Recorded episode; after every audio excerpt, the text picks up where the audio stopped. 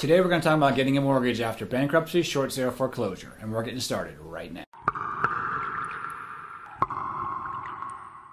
Hey, what's going on? I'm Emmett Dempsey, mortgage advisor with Geneva Financial here in beautiful Port. Lucie, Florida, and welcome to another mortgage and home buying tip.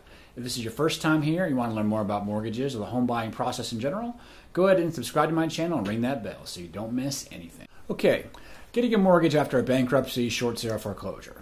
Uh, that's an issue I come up with a lot in, in my practice. Uh, my job is primarily to pull credit. Uh, when people apply for credit, apply for a mortgage, that's the very first thing I do is pull their credit report. You know, not only their FICO, but look at their, their prior housing history, which is a very, very important piece of your credit report.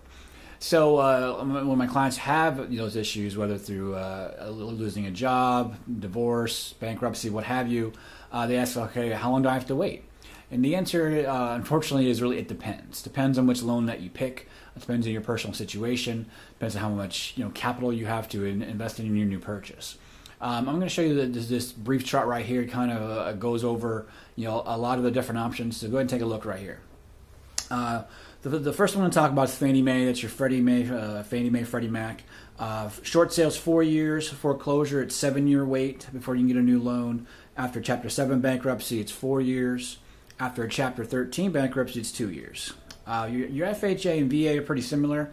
Uh, FHA is a three-year wait for short sale and foreclosure, and it's two years for both for uh, bankruptcy types for Chapter 7 and Chapter 13. For your VA, it's a three-year wait, short sale and foreclosure. Uh, for Chapter 7, it's a two-year wait, and Chapter 13, uh, it's a one-year wait.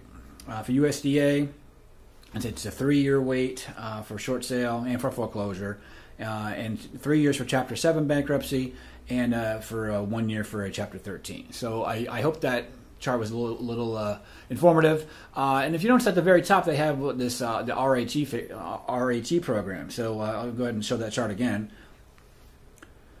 You can see, okay, coming back, you see it says one day, one day, one day. And uh, go ahead and, and, if you search uh, my channel for non-QM, those are the non-QM loans. Uh, so I, won't go into uh, far detail. But uh, if you have capital put down 20% or more, we can get you one day to short sale, one day to bankruptcy. So those are pretty good loans.